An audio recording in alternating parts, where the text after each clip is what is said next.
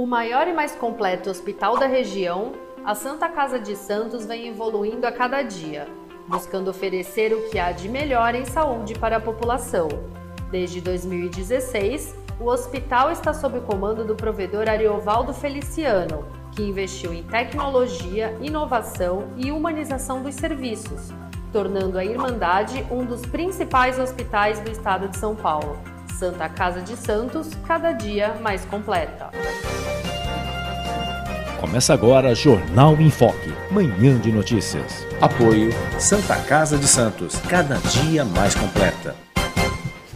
Olá, bom dia, amigos internautas do BocNews. Nós estamos iniciando uma nova edição do Jornal Enfoque, manhã de notícias. E nesta sexta-feira, 15 de outubro, dia que homenageia os professores de todo o Brasil, nós estamos recebendo, como não poderia deixar de ser, duas professoras. Renata Burgos, que é professora do município, educadora municipal, e que foi a vencedora do último Prêmio Educadora Santista, isso em 2019. Depois o prêmio foi suspenso em razão da pandemia, mas vai retornar este ano, com inscrições podem acontecer até o dia 31 de outubro, então até o final do mês. Os professores podem se inscrever com os seus respectivos trabalhos para concorrer a este prêmio importantíssimo de educador santista. Bom dia, professora Renata Burgos, prazer em recebê-la. Bom dia, agradeço a toda a equipe da Boqueirão News e um bom dia a todos os ouvintes que estão nos assistindo. Muito bem, eu queria também saudar a participação da professora Ana Maria dos Santos da Silva, que é a diretora do Colégio Casa Branca, um colégio de ensino fundamental e também ensino de educação infantil, e é uma escola bilíngue. Bom dia, professora Ana Maria. Obrigado pela sua presença. Bom dia. Minha manhã não poderia começar melhor no Dia dos Professores do que conversar sobre educação, não é verdade? Muito bem, professora Ana Maria. Muito obrigado pela participação e a presença de ambos e desejando desde já um feliz dia para vocês e para todos os demais professores. Professor como Fernando de Maria, que está aqui ao meu lado, professor doutor em comunicação, professor da Faculdade de Jornalismo da Universidade de Santa Cecília. Bom dia, Fernando. Obrigado pela presença. Bom dia, Chico. Bom dia também a você, que é professor também, né? Professor obrigado. Também da Universidade de Santa Cecília, curso de jornalismo, também as nossas, obviamente, professoras aí, que estão no dia a dia aí, trabalhando também para a gente, nesse grande desafio que é a educação nesse país. Por isso, muito obrigado pela sua audiência também, você que não é professor ou professora, mas também tem na educação uma bandeira aí, porque é o futuro desse país depende e passa pela educação. Claro. Vamos aos destaques de hoje, obrigado também pela sua audiência, que a gente você pode nos acompanhar pelo nosso Facebook, pelo nosso YouTube, nosso canal no Twitter, na Rádio BocNews e também no nosso site bocnews.com. Hoje então, dia 15, que é dia do professor e também dia internacional da mulher rural. Câmara Federal aprova mudanças nos cálculos dos impostos dos combustíveis. Já a Câmara de Santos vota, em definitivo, as novas regras para aposentadorias dos servidores municipais. CPI da Covid vai propor mudanças na legislação como pensão para órfãos e proibição de remédios ineficazes. Brasil é o terceiro país do G20 com inflação acima dos 2 dígitos. Inscrições para o Prêmio Educador Santista 2021 prosseguem até o dia 31 de outubro. E na estreia de Rogério Ceni, São Paulo empata mais uma vez. Agora vamos falar das estradas. Nesse momento, operação 5x5 no sistema Anchieta Imigrantes. Na Anchieta, lentidão na chegada a São Paulo, como sempre acontece, entre os quilômetros 13 ao 10. E também obras no quilômetro 20 da rodovia Anchieta. Motoristas, então, portanto, que estão chegando ao Planalto pela Anchieta devem ficar atentos. Agora vamos falar de balsas. Neste momento, as balsas, vamos ver como é que está funcionando, eram 15 minutos, isso, 15 minutos em ambos os sentidos, Santos e Guarujá, com 6 embarcações operando. Já Vicente Carvalho e Santos são 2 embarcações com 20 minutos de espera. Falando agora, com tempo bom, depois de uma chuva ontem no final da tarde, mas tempo bom, vamos ver como estão as ruas de Santos na Santos Mapeada, né? O site da Prefeitura de Santos, com as câmeras espalhadas aí pelos vários pontos da cidade. Nesse momento, aparentemente, situação normal, segundo as câmeras da Prefeitura de Santos, nessa manhã ensolarada de sexta-feira, Dia dos Professores. Muito bem, Fernando. Muito obrigado aí pelas notícias, pelos destaques do dia de hoje. E realmente hoje o tema é, claro, educação. E com as nossas duas convidadas especialistas, uma da escola pública e outra da escola particular. Eu queria inicialmente perguntar, uma pergunta comum a ambas, querendo saber o seguinte: é claro que todos os professores merecem todas as homenagens, como diz, uma bela atuação de mídia do sindicato dos professores, da categoria, enfim, dizendo que é a profissão que forma todas as outras profissões. Então, a bela, realmente é isso mesmo. Agora, eu queria saber das senhoras o seguinte: diante do Brasil, diante do cenário que vivemos, sobretudo na educação, há o que se comemorar, se festejar nesta data ou não? Por favor, senhoras. Fiquem à vontade. Começar aqui pela professora Renata Burgos.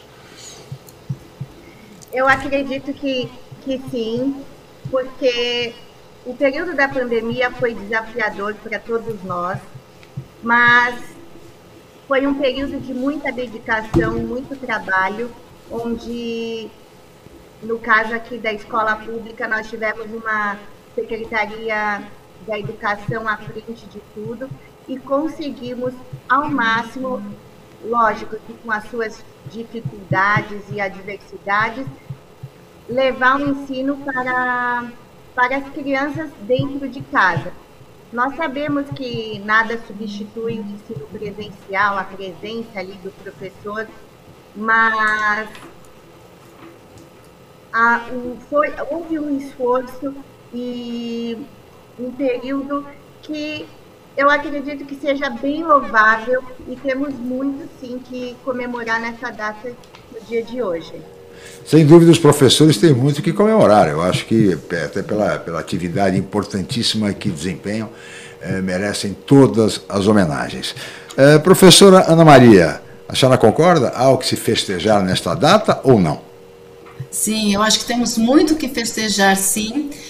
Na verdade, eu vinha com uma insatisfação muito grande, porque eu via tecnologia, tudo acontecendo, e a educação, eu senti a educação muito para trás ainda, assim, com pequenos avanços em termos do uso de tecnologia.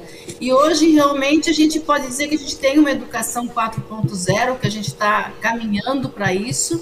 É claro que cada realidade é diferente, né? Mesmo entre as escolas particulares, há realidades diferentes, com o ensino público também, mas eu creio que demos um grande avanço. Os professores se prepararam muito, os professores deram grandes passos, e eu acredito que sim, a gente tem que comemorar sim uma vitória, porque esses anos de pandemia, todos nós realmente nos superamos. Eu fiz essa pergunta, professoras, porque, como as senhoras sabem, o governador do estado decretou o retorno às aulas presenciais, um retorno obrigatório, a partir de segunda-feira, desta segunda-feira, dia 18 de outubro.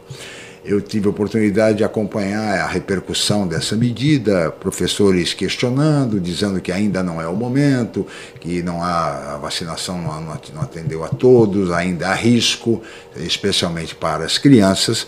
Mas o fato é que o retorno presencial já tem acontecido em todas as escolas, sejam elas municipais, sejam elas particulares, e nós estamos voltando, felizmente, à normalidade. Mas eu queria que as senhoras analisassem essa decisão do retorno agora, a partir de segunda-feira, do dia 18, obrigatório para todas as crianças. Eu sei que essa medida atinge mais diretamente as escolas da rede estadual e também particulares, que acabam norteando toda a sua condução pelo governo do estado. Como é que as senhoras recebem essa decisão do governo de retorno às aulas presenciais, obrigatoriamente, na segunda-feira, dia 18 de outubro? Por favor, fiquem à vontade, hein? Estamos aqui conversando, tá certo? Elas pode... ainda estão tímidas, não fiquem tímidas. Professora Ana Maria, pode falar, depois da professora Renata.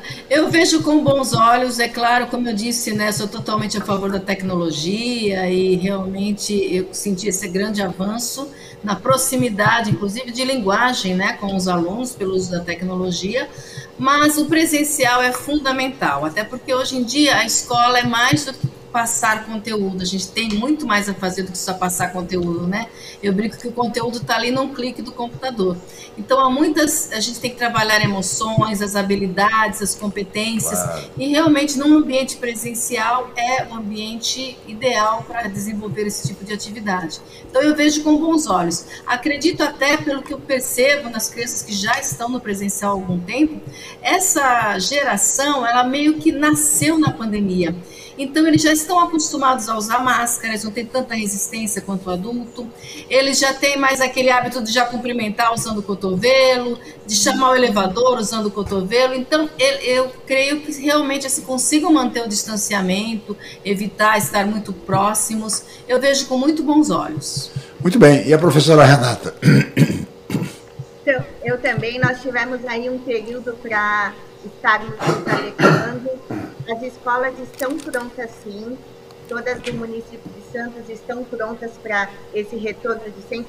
Nós já estamos atendendo aos 100% dos alunos, mas eles tinham a opção de ainda poder, quem mais desejassem, ficar no remoto. Mas agora, com essa volta 100% de todos, eu também enxergo muito positivamente, porque, enfim, todos vão estar de volta à escola, que não tem espaço melhor e lugar para eles se desenvolverem como pessoas, como cidadãos. Então, estava faltando isso, então eu vejo muito positivamente esse retorno. Muito bem, ainda bem... Um aluno meu presencial, adolescente, 16 anos, a gente às vezes fala, pensa só nas crianças, né? Sim. Um aluno meu falou para mim essa semana assim, eu prefiro muito mais o presencial, eu gosto de olhar ao meu redor, e quando eu me distraio um pouco, eu olho ao meu redor, eu vejo o colega estudando, o outro prestando atenção, e eu volto o meu foco. Em casa eu não consigo. Eu consegui, é isso mesmo, tá vendo? A criança observadora e sobretudo, muito inteligente. Eles sentem falta, né? Claro. Desse contato. Então, acho que nada substitui o presencial. Muito bem. E tem mais, né? É aquela velha frase, né, Fernando? Lugar de criança é na escola, não tem jeito. É na escola. Ainda bem que estamos retornando à aula presencial. Ainda bem. Especialmente num país pobre como o nosso, e que nem todas as crianças, professora Renata sabe disso, por lecionar na rede pública, nem todas as crianças têm acesso a toda essa rede de informatização, não tem equipamentos adequados. Muitas vezes a mãe, quando muito, tem um celular modesto e que tem que ser dividido entre 3, 4 filhos, 3, 4 crianças, enfim, ou não tem Wi-Fi suficiente. Portanto, o ensino remoto quebra lá um galho. Pode atender a criança de classe média alta, mas, sobretudo, as crianças mais pobres, não. E para elas é fundamental o ensino presencial. E eu queria apenas, antes de passar ao Fernando de Maria, depois eu queria que as senhoras refletissem sobre isso. As crianças no Brasil, em fase de alfabetização, e que ficaram 2 anos sem aula presencial, obviamente não foram alfabetizadas pelo sistema remoto. Então, essas crianças estão evidentemente atrasadas em relação a outras crianças.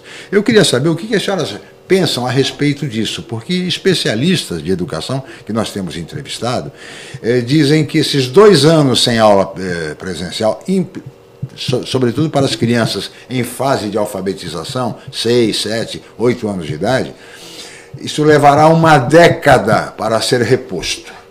Uma década, porque não há como passar para o outro ano, porque vem a turma que vem vindo e classes muito elevadas, se fizéssemos dessa maneira. Há quem defenda a aula em período integral, para que não se perca tanto tempo em relação a essas crianças, porque essas crianças terão muitas dificuldades daqui por diante. É preciso um olhar todo especial para essas crianças. Mas essa reflexão eu gostaria que as senhoras falassem a respeito ao longo do programa. Fernando de Maria.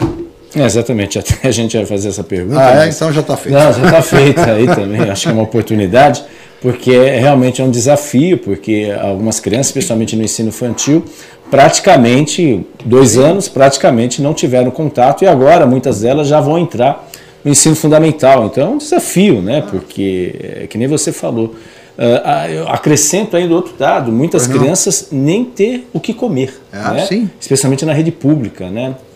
Especialmente a gente já fez pesquisas, levantamentos, isso é fato, em algumas escolas aqui da região, por exemplo, em São Vicente, a gente já comentou isso, no retorno, por exemplo, às segundas-feiras, o consumo de arroz e feijão chega a aumentar quase 50%, segundo dados da própria Prefeitura de São Vicente, e algumas escolas, especialmente nas áreas mais periféricas, na área continental de São Vicente. Não deve ser muito diferente em outras localidades da região. Mostra que as crianças não comem no fim de semana, né? E, obviamente, tem um impacto isso na questão educacional. Mas eu gostaria de saber, dentro desse aspecto que vocês estão vivendo, desse momento, o que vocês perceberam na mudança de comportamento, das dificuldades que as crianças tiveram nesse período antes da pandemia e hoje, quando elas retornaram às atividades? Maior dificuldade de concentração, socialização, o que vocês identificaram? Quais são os grandes desafios que os educadores têm que ter, além, obviamente, do ensino, mas também nessa questão comportamental que afetou o dia a dia de muitas crianças, na opinião de vocês? Eu senti primeiramente uma alegria muito grande deles ao voltar. A alegria era algo assim estampado no corpo todo, no rosto, na maneira de se comportarem. Então, para eles, realmente, esse momento de lockdown, de confinamento, foi muito difícil para a criança. Muitas vezes era o único contato que eles tinham com outras crianças na escola. São famílias só com adultos. Então, assim, a alegria deles realmente é contagiante, de participar de tudo, muito boa vontade, muito entusiasmados, e isso é fundamental. Agora, existe realmente, o que de inglês até chama de gap, né? Existe aí um espaço, claro, que por mais que professores, pais e alunos tenham se esforçado, ficou realmente difícil certos pontos, aulas de laboratório, por exemplo, como na alfabetização, o pegar na mão. Na verdade, esse gesto de pegar na mão, para poder ajudar, é muito importante, né, na parte da alfabetização. Mas eu acho que a gente não pode ir com muita sede ao pote. A gente não pode querer agora, em um mês, em um semestre, voltar, repor o que nós ficamos praticamente 2 anos no remoto. Sim. Então, até porque o cérebro, ele leva um tempo para aprender novas habilidades, para desenvolver novas competências. Os cientistas falam até que eles levam de 21 a 20, o cérebro leva de 21 a 26 dias para adquirir um novo hábito, para desenvolver uma habilidade ou uma competência. Então, a gente não pode ir com muita sede ao pote, até porque isso vai causar um estresse, um cansaço, e aquela ojeriza, não quero mais ir para a escola. Sim. Isso é muito difícil, às vezes até mexe com a autoestima, eu nunca vou aprender, para mim isso é impossível. Então, a gente precisa ir com muito cuidado, realmente, assim, com um acolhimento, com um trabalho diferenciado. É claro, a gente precisa prestar atenção em repor esse conteúdo, mas de uma forma que o aluno se sinta sempre motivado, curioso por aprender. Muito bem. Professora Renata, por favor. Olha, eu, como professora de escola pública, eu defendo essa educação pública. Nós sabemos que existem e vão ter ainda bastante lacunas com o passar do tempo, mas a escola pública, ela tem feito um trabalho de excelência e excepcional na medida do possível. Prova disso que já está desenvolvendo diversos trabalhos e extra-classes, projetos que possam suprir essa lacuna que eles ficaram. Então, foi como a minha colega falou, não vai acontecer nesse curto espaço de tempo, eles retornando agora, mas vai ser um trabalho desenvolvido gradualmente para que possam estar se adequando e a gente fazendo o máximo para minimizar essas possíveis dificuldades que forem surgindo entre eles. Mas, como professora, novamente, defendendo o ensino público, já existem diversos, sim, projetos que estão sendo desenvolvidos desde que nós retornamos esse ano com o sistema híbrido ainda de ensino, que já estão sendo desenvolvidos para que sejam voltados justamente para os alunos. Só uma coisa, desse aspecto, a questão da escola integral que nem sempre é implantada, especialmente em instituições públicas, deve ser um caminho aí a pensar, é possível para reforço aí para algumas determinadas faixas etárias, a volta ou ampliar aí o uso de espaços para a escola integral, na opinião de vocês? Na escola particular... Pode falar. Ah, por favor, fique à vontade. Eu acredito que a escola integral ela tem preponderância assim, para o desenvolvimento. Na rede de Santos, nós já temos o programa do Escola Total, e agora ele foi retornado nesse segundo semestre. Então, as crianças elas já participam desse, não são todas, obviamente, mas grande parte delas já retornaram a esse programa do Escola Total. Eles ficam de manhã na escola e na parte da tarde eles vão para o núcleo, onde são desenvolvidas diversas atividades, ou eles vão para um núcleo de manhã e cursam a escola regular à tarde. A Prefeitura de Santos, ela já voltou com esse programa agora no segundo semestre, sim, da escola integral. Esse programa, quando foi lançado, ele é um programa muito importante, o programa Escola Total, chegou a atender 10 mil crianças da rede pública. Depois, não sei exatamente porquê, mas uma nova administração resolveu suspender ou reduzir muito esse programa. Esse programa, o número de alunos caiu pela metade e depois acho que foi abandonado. É aquela velha máxima no Brasil, né? Porque foi feito pelo outro administrador, então não serve para mim. E assim não se dá continuidade às boas ideias, como se as boas ideias fossem propriedade de uma pessoa só. São aquelas que gostam de colocar nome na placa, sabe como é que é? Põe o nome de todo mundo na placa, placas imensas, aquela coisa toda, aquele narcisismo que deve ser abominado no Brasil, mas infelizmente é assim, é o que nós temos. Então, lamentavelmente, esse programa Escola Total teve essa interrupção, e agora está retomando. Fico satisfeito de saber que está retornando, porque era o início, o embrião de uma escola de educação integral. Infelizmente houve essa paralisação. Mas enfim, professora Ana Maria, eu apenas era um comentário em função daquilo que disse a professora Renata, aliás, com muita propriedade.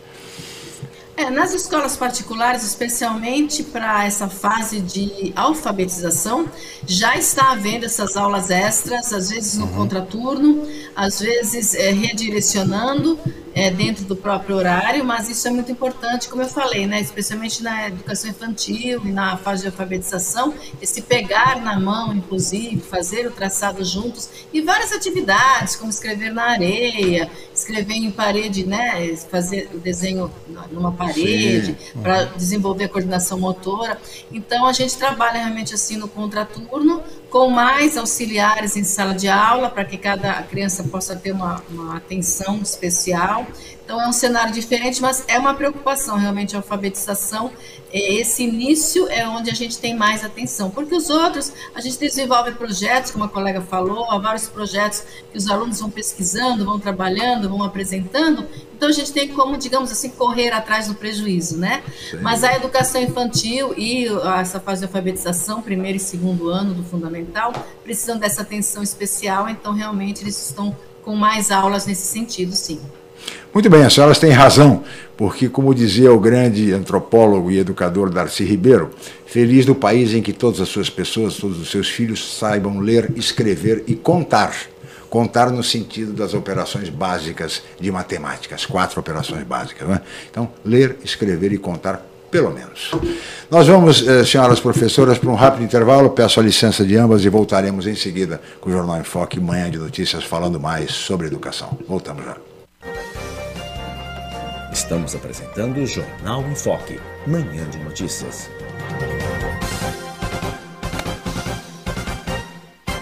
O maior e mais completo hospital da região, a Santa Casa de Santos vem evoluindo a cada dia, buscando oferecer o que há de melhor em saúde para a população. Desde 2016, o hospital está sob o comando do provedor Ariovaldo Feliciano, que investiu em tecnologia, inovação e humanização dos serviços, tornando a Irmandade um dos principais hospitais do estado de São Paulo. Santa Casa de Santos, cada dia mais completa. A paixão pelo mar e a busca constante por serviços de qualidade simbolizam o Pia 27. Com a melhor rampa para embarcações em Guarujá, o espaço tem 8 mil metros quadrados e oferece vários serviços. Além da guarda de embarcações, o Pia 27 disponibiliza transporte próprio para a transferência de seus clientes com saída na Ponta da Praia em Santos. Faça uma visita programada. O Pia 27 funciona de segunda a segunda com folga às quartas-feiras. Pia 27, um novo conceito em marina. Ah, felicidade. Dá pra ver por aí, em um olhar, um sorriso, até mesmo em um gesto. A gente enxerga felicidade em toda parte, basta querer. Por isso, é importante cuidar do seu olhar. Assim você não deixa de apreciar o que a vida tem de melhor. Raposo Oftalmologia. A gente entende de olhar. Com mais de 25 anos de tradição, o Grupo Enfoque Comunicação é referência em pesquisas, especialmente eleitorais, na Baixada Santista. Os resultados obtidos após a abertura das urnas servem de referência para campanhas e análises da opinião do público junto aos governantes.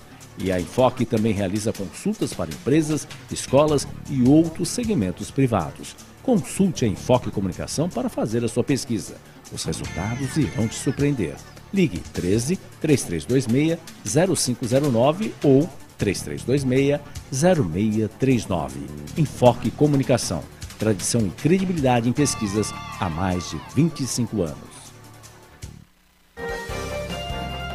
Voltamos a apresentar Jornal Enfoque, Manhã de Notícias.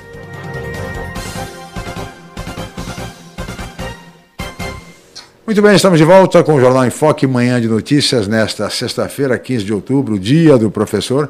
E, por essa razão, estamos entrevistando duas educadoras. Renata Burgos, que é educadora municipal, professora da rede da Prefeitura de Santos e também vencedora do Prêmio Educadora Santista em 2019. Nós vamos falar daqui a pouquinho sobre esse prêmio, viu, professora Renata? E recebendo também a diretora do Colégio Casa Branca, que é um colégio de educação infantil e também de ensino fundamental, Ana Maria Santos Silva. E antes de continuarmos a conversar sobre educação, eu queria chamar o colega jornalista Celso Vernizzi, que vai nos trazer agora a previsão do tempo para hoje. Seja bem-vindo, Celso. E agora, Celso Vernizzi. O aumento do tempo. Olá, amiga, olá, amigo. É a situação do tempo muito complicada neste final de semana. Chuvas, trovoadas, rajadas de vento, tem áreas de instabilidades que vêm do continente, tem frente fria, uma alta pressão atmosférica que carrega ar frio, sai para o Oceano Atlântico e vai fazer as temperaturas caírem no fim de semana. Estava com saudade do frio? Ele vem aí. É agasalho entre sábado e domingo, principalmente domingo para segunda-feira, durante as noites e madrugadas. Temperaturas máximas já caem no sábado e no domingo e à noite, tanto no sábado e principalmente do domingo para segunda-feira, caem.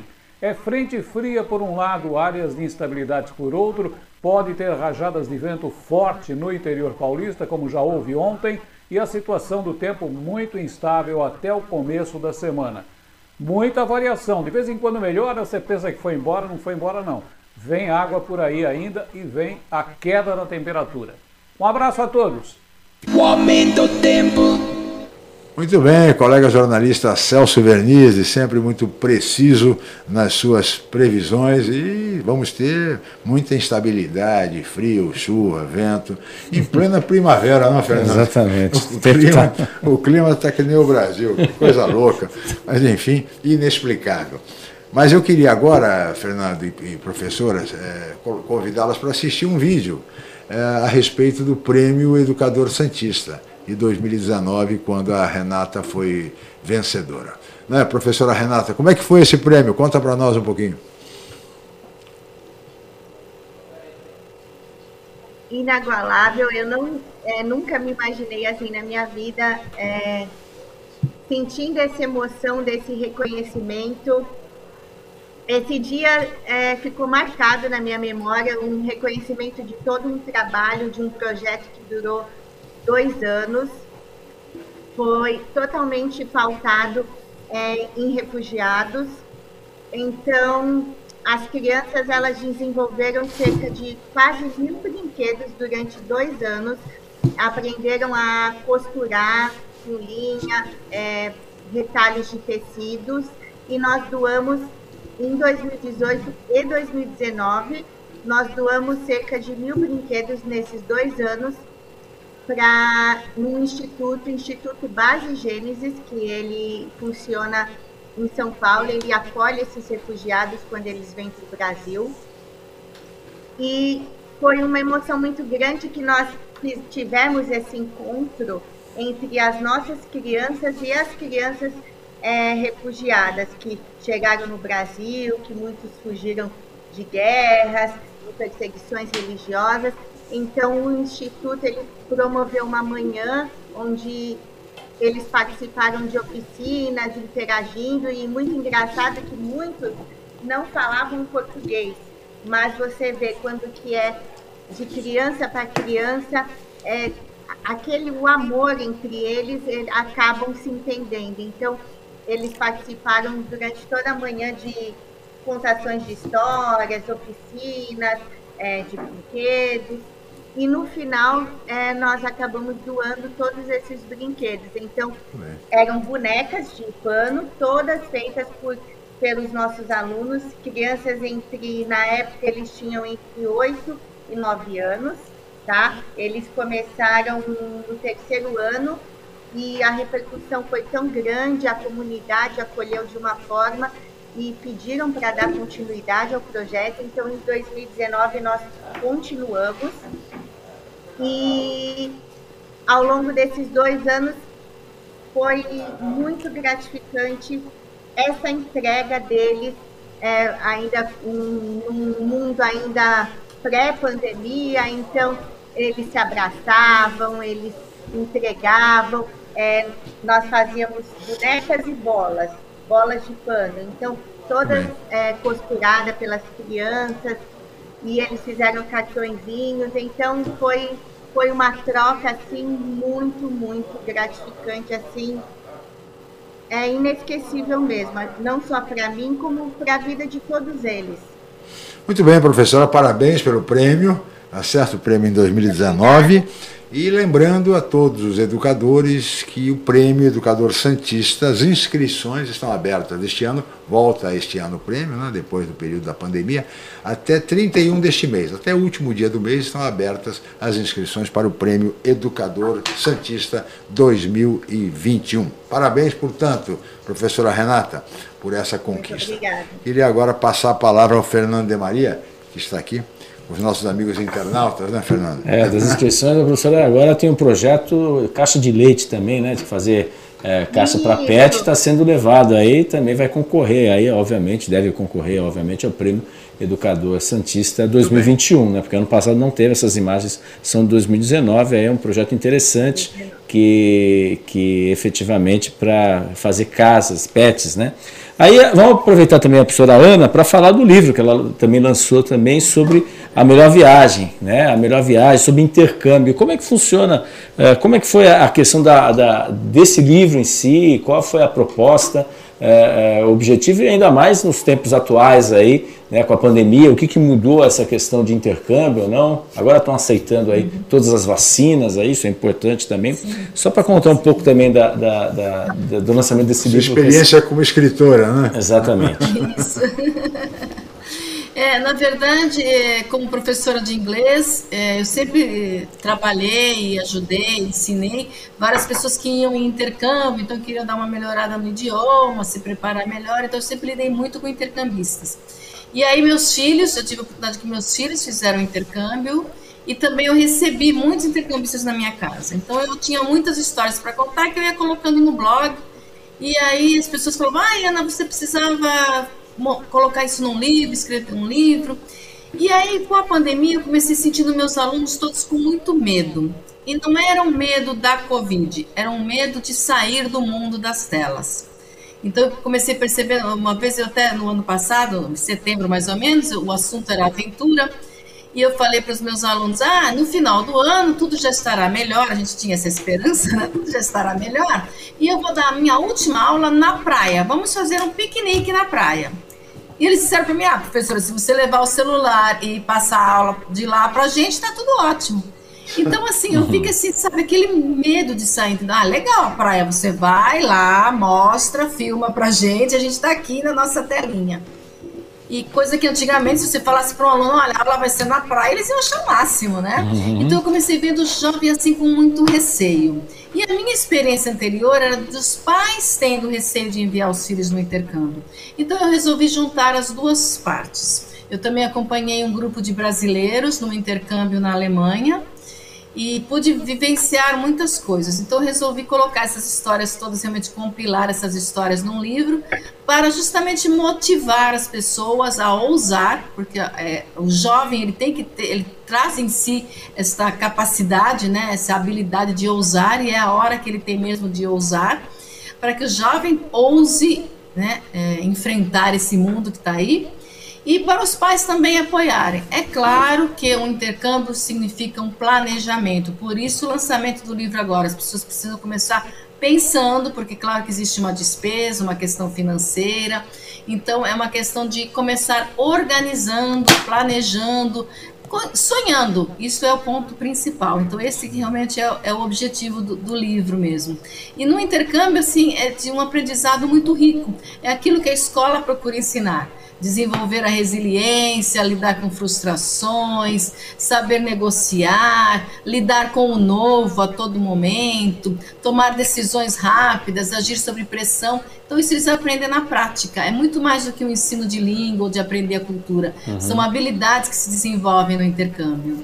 Muito bem, parabéns aí pelo livro. Está aí o livro, estamos dentro da capa do livro, da professora Ana Maria, Intercâmbio, o melhor... A melhor viagem, intercâmbio. A maior bagagem, essa é a ideia mesmo. É uma viagem inesquecível, mas que traz uma bagagem também extraordinária, sem dúvida nenhuma. O Fábio Figueiredo aqui diz que leu aqui, gostou muito. Vários elogios aqui, o livro da professora. Também a Sueli Andrade mandando um abraço, a professora Renata também, o Paulo Eduardo Costa também, bom dia a todos, admiração aos professores, o Gil Menin sempre participando, o René Antunes, enfim, vários elogios aí aos nossos convidados. Muito bem, eu queria aproveitar essa conversa, professora Ana Maria, professora Renata, para trazer para o debate um tema que acho que preocupa a todos.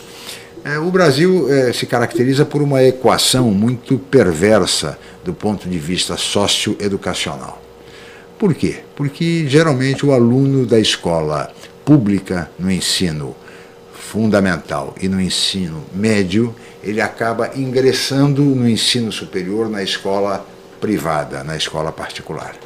E se dá o contrário com os jovens de classe média alta, que cursam invariavelmente escolas de ensino fundamental e ensino médio, escolas privadas, e têm acesso, por exemplo, a cursos de inglês em paralelo, e depois eles são normalmente recebem têm a possibilidade de ingressarem na escola superior pública, caracterizando uma equação muito cruel, muito perversa, pelo menos do meu ponto de vista, né?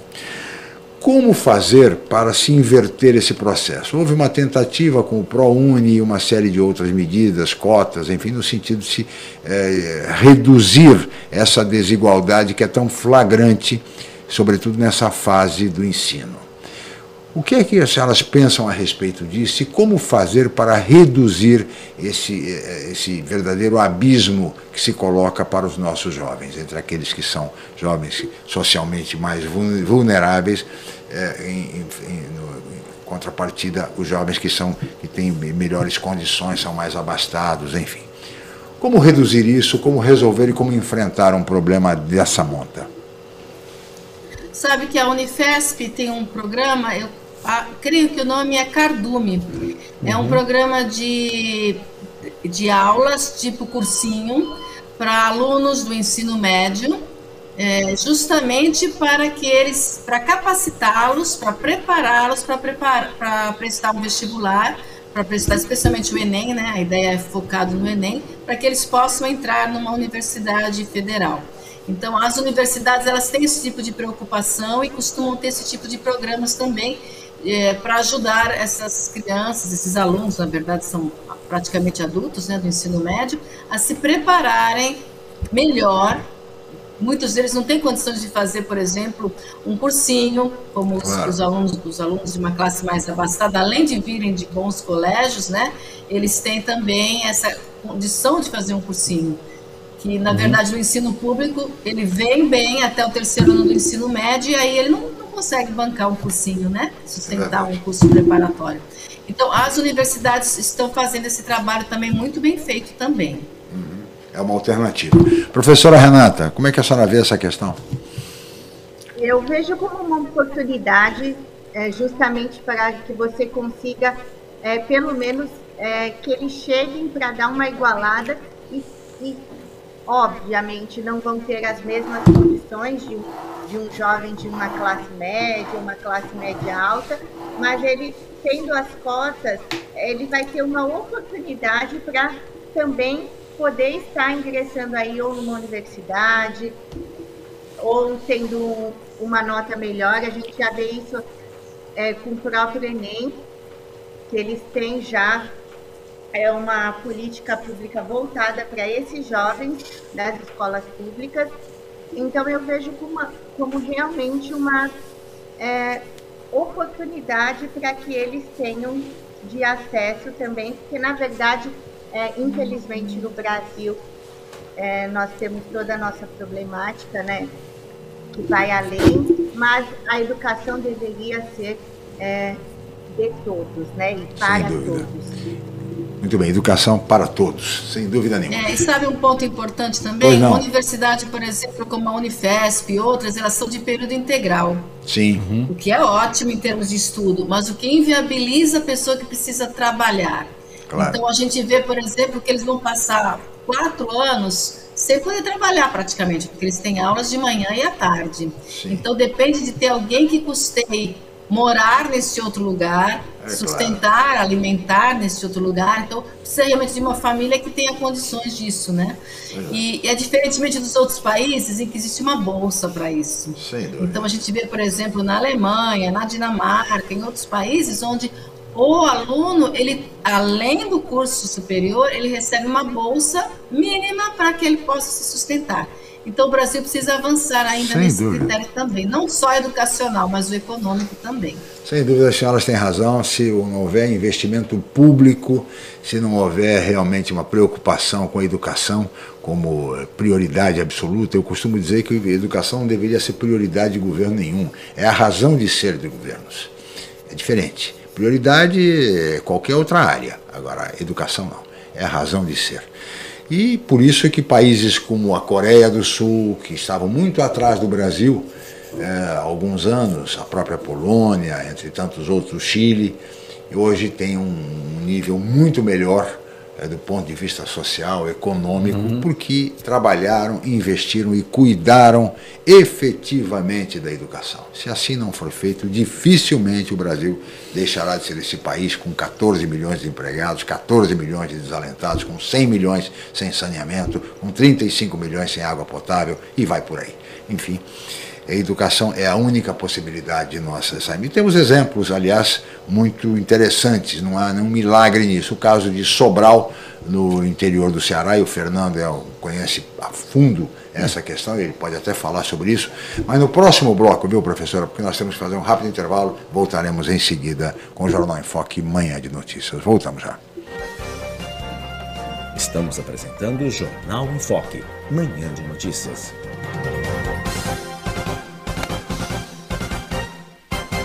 O maior e mais completo hospital da região, a Santa Casa de Santos vem evoluindo a cada dia, buscando oferecer o que há de melhor em saúde para a população. Desde 2016, o hospital está sob o comando do provedor Ariovaldo Feliciano, que investiu em tecnologia, inovação e humanização dos serviços, tornando a Irmandade um dos principais hospitais do estado de São Paulo. Santa Casa de Santos, cada dia mais completa. A paixão pelo mar e a busca constante por serviços de qualidade simbolizam o Pia 27. Com a melhor rampa para embarcações em Guarujá, o espaço tem 8 mil metros quadrados e oferece vários serviços. Além da guarda de embarcações, o Pia 27 disponibiliza transporte próprio para a transferência dos seus clientes com saída na Ponta da Praia, em Santos. Faça uma visita programada. O Pia 27 funciona de segunda a segunda com folga às quartas-feiras. Pia 27, um novo conceito em marina. Ah, felicidade. Dá pra ver por aí. Em um olhar, um sorriso, até mesmo em um gesto. A gente enxerga felicidade em toda parte, basta querer. Por isso, é importante cuidar do seu olhar. Assim você não deixa de apreciar o que a vida tem de melhor. Raposo Oftalmologia, a gente entende de olhar. Pausa BR, uma hora da boa música popular brasileira, de segunda a sexta a partir da 13h na rádio BocNews. Ouça pelo site bocnews.com ou baixe o aplicativo no Google Play Store. Pausa BR, o encontro dos grandes nomes da MPB.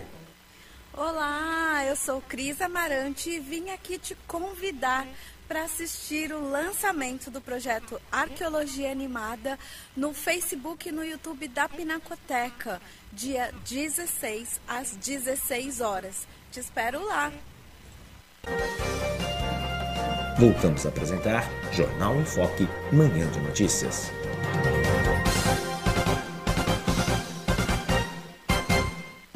Muito bem, estamos de volta com o Jornal Enfoque, Manhã de Notícias, e agora para o último bloco da edição de hoje, que recebe duas professoras nesse Dia do Professor.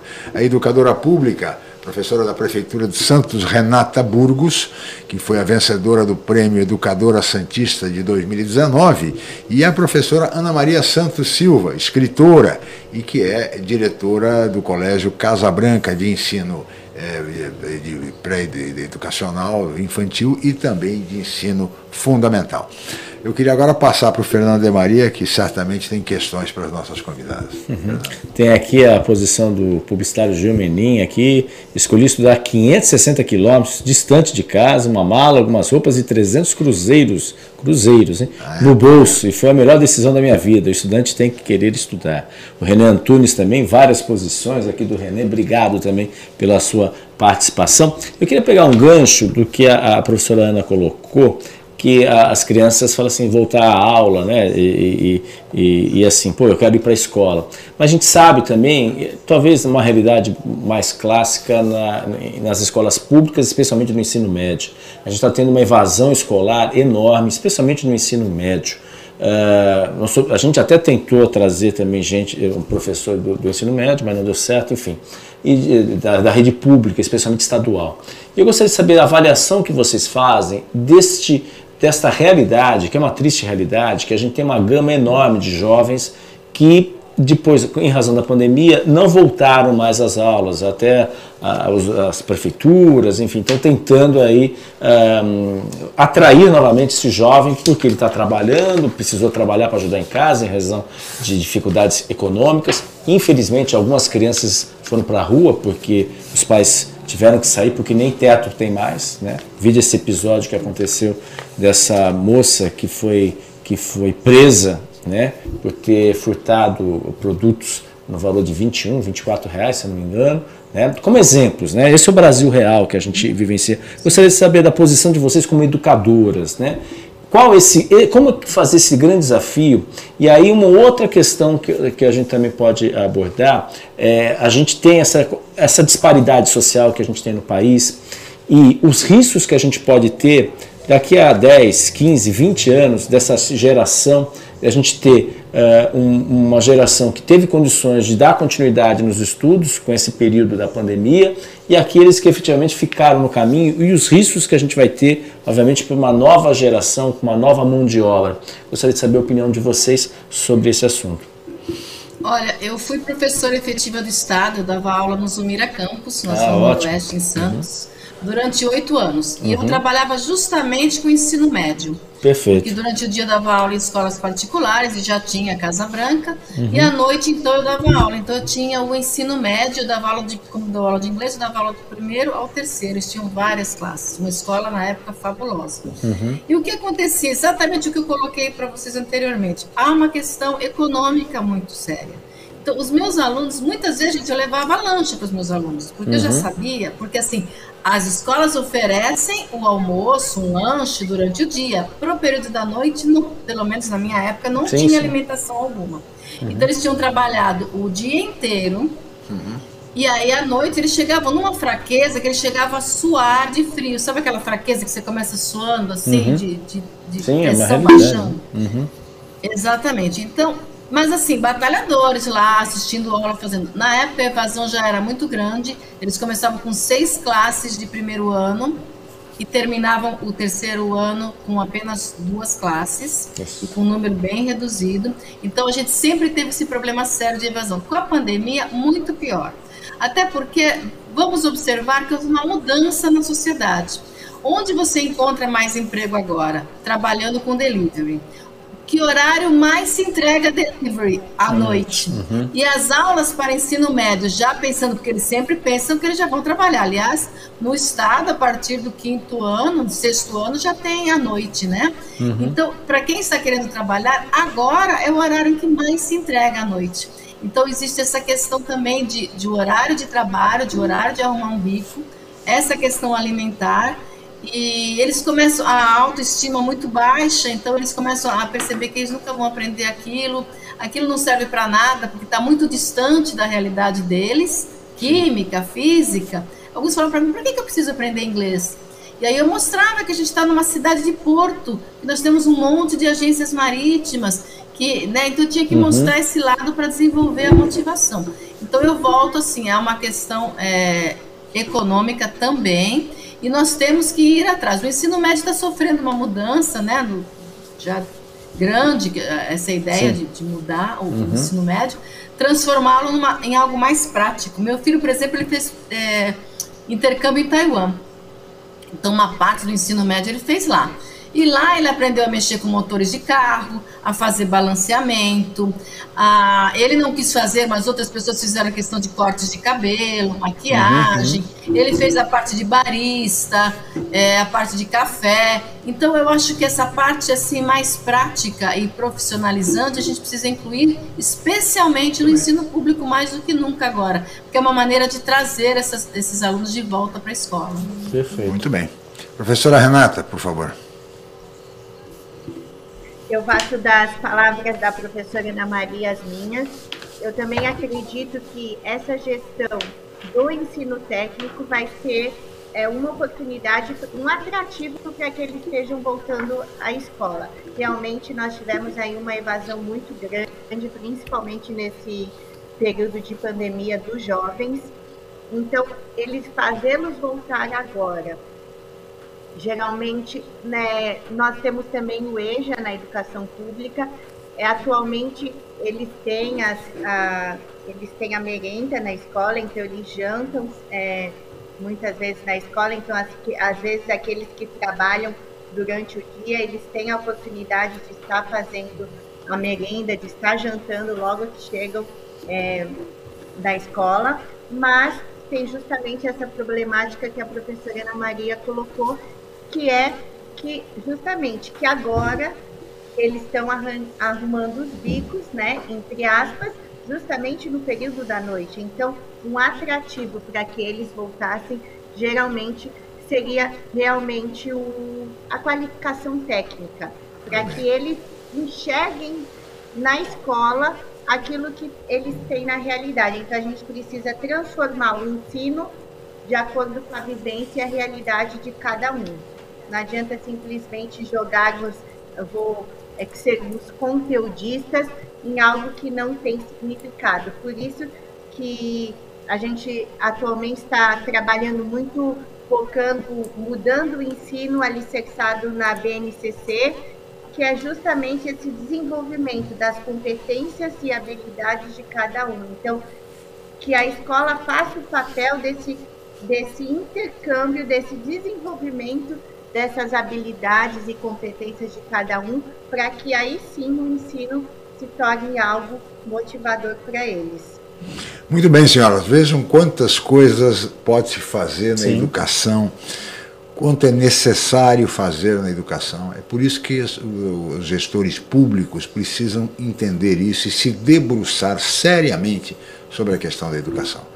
Eu vou citar aqui rapidamente, já fizemos aqui várias vezes, né, Fernando? Uhum. O exemplo do município de Sobral, no interior do Ceará, que fica no semi-agreste cearense, quase na divisa com o Piauí. E esse município, que tem a metade da população de Santos, mas, no entanto, tem o dobro de alunos na escola pública, dobro do que Santos tem, que tem um orçamento muito inferior ao de Santos, e apenas cito Santos como um exemplo, não mais como... Sim, né? Até porque ele está aqui. E que, no entanto, prima por uma educação exemplar, a tal ponto que, nos índices do IDEB, o município de Sobral, a pequena Sobral, né? Os índices foram superiores ao das grandes escolas particulares da cidade de São Paulo, que são referência, escolas caríssimas, e o município de Sobral conseguiu. E isso mereceu, teve grande repercussão na imprensa, né? Pelo menos aquelas pessoas que se interessam por educação, né? Que procuraram apurar o que estava acontecendo. Seria um milagre o que acontece em Sobral? Não, nada disso, simplesmente é trabalho. É continuidade. Exatamente. Nós tivemos oportunidade, o Fernando conseguiu entrevistar aqui o secretário de Educação do município de Sobral, que nos contou, não há milagre nenhum, o investimento, nem é necessário tanto dinheiro. O que precisa é simplesmente gestão, sabe, tratar bem o aluno, valorizar o professor, sobretudo, valorizar o professor, valorizar o diretor, valorizar o resultado, a eficiência, a qualidade, e se consegue. Então hoje Sobral é um exemplo, é uma referência, eles desenvolvem esse projeto, eles têm escolas para professores. Diversos secretários de educação têm ido a Sobral para conhecer o exemplo de Sobral, e eles se colocam à disposição, eles fazem, até se sentem muito orgulhosos com essa possibilidade de receber educadores do Brasil inteiro, né? Dá certo, não há milagre nenhum, é trabalho, é dedicação e é continuidade de um grande, de um extraordinário projeto que, no caso de Sobral, existe há 20 anos. Então é possível você reverter isso. Se Sobral consegue, com pouco orçamento, no semi-agreste cearense, como é que Santos não vai conseguir? Como é que outras cidades no estado de São Paulo não vão conseguir? Sabe? Combater a evasão, combater tudo isso, enfim. É isso, fica mais uma lembrança de que existe a possibilidade de se recuperar, né, Fernando? Sim. E Sobral, se não me engano, Sobral tem 220 mil habitantes, 41 mil alunos. Isso. Acaba sendo, de certa forma, por meio da educação, houve uma transformação. A chegada de uma universidade pública lá também, sim, uma transformação na região. Então, muita gente saiu, foi trabalhar, foi estudar fora, em Fortaleza, em outras localidades, e acabou voltando. Então, a cidade está se transformando, a região, né? Claro. Naquele agreste cearense, transformando aí. Muito interessante, está disponível, quem quiser, a entrevista com o secretário de Educação de Sobral. E aí, obviamente, acaba sendo porta de entrada para vários depois seguirem carreira política, aí, né? Carreira política, que nem o atual prefeito foi secretário de Educação também, sim, de Sobral. É um caso bem interessante a ser analisado aí. Sem dúvida. Quiçá que outras localidades também fizessem esse exemplo. Agora, não, só aproveitando também, especialmente para a Ana, que já é educadora da escola pública também, e a Renata, que é professora da escola pública, né, uma já foi, outra um desafio que a gente tem, e aí, obviamente, da iniciativa privada, foi até um dos destaques que a gente colocou, é que já foi aprovada as mudanças na reforma da Previdência dos servidores. E o caso dos professores vai ter uma mudança aí, obviamente, de faixa etária, enfim. Isso vale também, obviamente, para a iniciativa privada, que já está valendo também.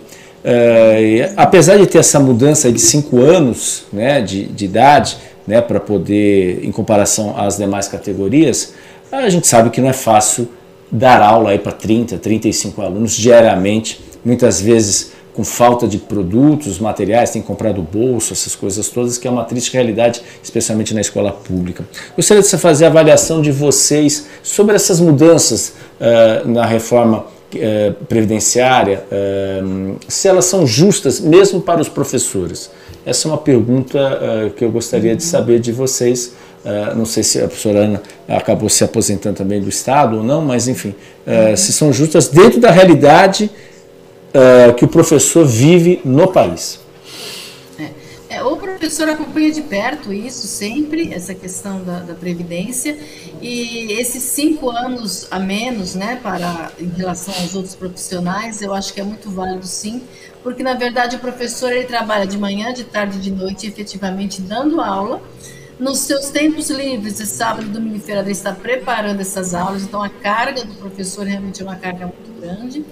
E, teoricamente, o professor teria que estar muito bem, porque ele lida com as emoções, né, dos alunos. Uhum. Como eu até mencionei, é a baixa estima, é o sentir-se de lado, é o bullying. Então, o professor não é mais só conteudista, né, como disse a nossa colega, ele tem que trabalhar todo um aspecto emocional e psicológico. Então, o professor acompanha realmente de perto essa mudança, e com certo receio de que haja alguma coisa que possa vir a atrapalhar a aposentadoria. Alguns até chegaram a se aposentar antes, pedir a aposentadoria antes, com receio dessas mudanças e de perderem algumas garantias que já tinham antes. Isso é um problema porque a gente acaba perdendo bons profissionais experientes, sim, que acabam se aposentando em virtude de uma possibilidade de mudança na lei. E só sentiu isso, aconteceu assim, aí perder, é claro que aí até retomar, né, um educador, começar como qualquer profissão, né, mas começar aí uma história dentro de sala de aula demanda muito tempo, né, então por isso que essa é a pergunta. Senhora Renata? Sim, nós no município de Santos tivemos muitas aposentadorias de uns anos para cá, tanto que houve novamente concurso público, teve concurso de promoção interna, justamente para suprir essa falta das diversas aposentadorias que tiveram. Muitos acabam ficando com medo, então realmente nós tivemos também na educação pública de Santos, no município também, muitas aposentadorias. E aquilo de acabar perdendo os direitos, de ter algumas garantias tiradas. Então, acho que por conta disso acabou tendo essa aposentadoria precoce mesmo, como a professora Ana Maria falou, e que de fato aconteceu sim no município de Santos aqui na rede. Mas estamos aí acompanhando de perto. Eu penso que é válido sim que nós tenhamos esse tempo, porque o professor ele não trabalha somente dando aula naquele período, ele leva trabalho para casa, ele faz, ele prepara, tem toda uma ação, uma pré-ação até ele chegar na escola e ele está ali ministrando as aulas. Então não é simplesmente chegar e, olha, eu vou colocar um conteúdo e pronto. Então, tem toda uma formação por trás que muitas vezes as pessoas acabam não enxergando, mas que o professor ele acaba fazendo. É por tudo isso que o professor tem que ser sempre valorizado e reconhecido, o que infelizmente não acontece ainda no Brasil. Espero que essa realidade mude, porque a razão de ser de uma escola é o professor, é o diretor. São aqueles que cuidam da educação, né?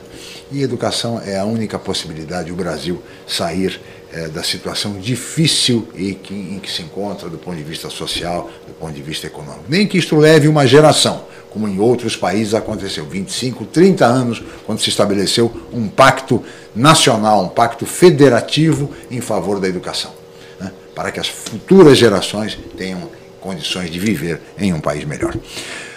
Senhoras professoras, nós teríamos muito a conversar, mas nós também temos limitações de tempo e estamos chegando ao final. Eu gostaria de agradecer muito a participação e a presença das professoras Renata Burgos. Muito obrigado, professora Renata, pela sua participação e, mais uma vez, parabéns pelo Prêmio Educadora Santista de 2019. Muito obrigada, agradeço ao convite. Quero mandar um abraço a todos os professores. E especialmente a minha escola do coração, onde eu desenvolvi o projeto de 2019, que foi o vencedor do Prêmio Educador Santista, e onde atualmente eu desenvolvo com a professora Ana Carolina um outro projeto de confecção de casinhas para pets, com caixinhas de leite. Então, dá um abraço a todos os professores, especialmente da UME Terezinha de Jesus, a minha diretora Maria Luísa. Um abraço a todos da equipe da Seduc Santos, e terminar com aquela frase do grande mestre sábio Paulo Freire, que educação não transforma o mundo, né? A educação muda as pessoas e as pessoas transformam o mundo. Então, que nós reflitamos aí, nesse dia de hoje, e possamos cada vez mais utilizar a educação como realmente a formação e a chave para mudar as próximas gerações que vem por aí. Muito bem, professora Renata Burgos, muito obrigado pela sua participação. E eu queria agradecer também a professora Ana Maria Santos Silva pela sua participação no programa. Muito obrigado, professora. Eu agradeço, parabenizo todos os meus colegas professores, que desenvolvemos aí um grande trabalho. Aprendemos muitas coisas novas ao longo desse tempo. Eu acho que estamos todos de parabéns por essas etapas vencidas e por tudo que a gente trabalhou e trabalha sempre em prol de um país melhor. A gente acredita num país melhor, num mundo melhor. Eu acho que o professor é esse otimista, que ele sabe que cada 50 minutos da vida dele é importantíssimo para a vida de outras pessoas. Por isso eu aproveito também para para agradecer, aliás, a todos os meus alunos, aos que tive, aos que tenho, aos que ainda virem a ter.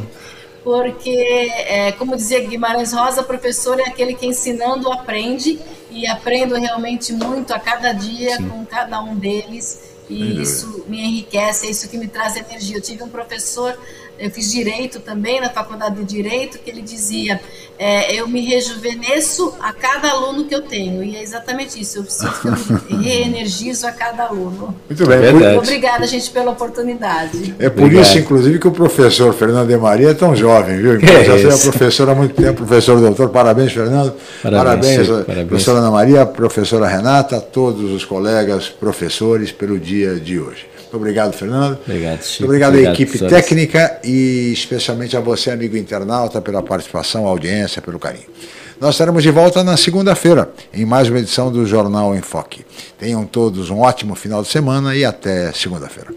O maior e mais completo hospital da região, a Santa Casa de Santos vem evoluindo a cada dia, buscando oferecer o que há de melhor em saúde para a população.